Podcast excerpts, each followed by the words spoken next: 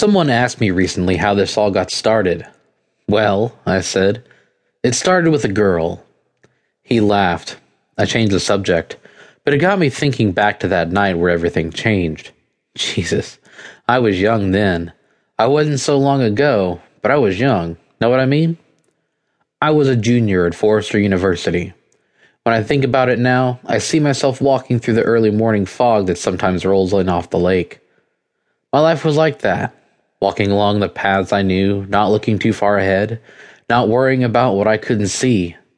But me and Randy and Mike, we thought we knew it all. Hotshot athletes on a small campus, strutting around like we owned the place. We thought we knew about school. We thought we knew about life. We thought we knew about love. Me, I thought love was climbing into bed, a pounding release, and falling asleep. Love was a pleasant scent, a softer shade of fur, a willing smile. Love was a sexy girl, a girl who wouldn't wake me up in the morning, a girl who would wait until I called her. Mike wanted a cute ass. Randy looked for a big chest. But I loved the muslin ears. A girl with a nice face, whose eyes lit up when she saw me, whose voice made me tingle. At least, that was my dream. I never thought I'd actually meet her. Not till that night. In between, Dev. April 2006. I spot her just after midnight. I'm hanging out with the guys down at the Fang, drinking, laughing, joking, eyeing the cuties. Everyone knows the team goes there to drink every Friday night, so the ladies set themselves up down at the end of the bar. We look, we pick, we take what we want. Forester University isn't a big football school, but there are always a few girls ready and willing for any jock that comes along. I don't know how long she's been at the bar, but she's not giggling with a tigress who's been trying to catch my eye for an hour, and she didn't come back from the ladies' room with the sweet looking bitch who just left with my bud Randy. She's in between the girls and boys, sitting in her own little world. The thing of it is, the thing that gets me about her is that she doesn't seem to mind. She inhabits her world, fills it, and doesn't need the rest of us. The squirrel beside her keeps shooting looks from under her painted eyelids at both groups jealous of the pretty girls, desperate for a date. But the little vixen is different. She ignores everyone as she sips something colorless from a tall, thin glass, tipping it expertly into her narrow, russet muzzle. Chocolate ears swallow the dim light, but occasionally I can see the white insides as they flick back and forth. I know she's listening to both us and the girls, and now that I'm watching more closely, I can see the small curve of her smile. Hey, hey, Dev! I snap back to Mike, the cougar who plays opposite me in the secondary. Huh?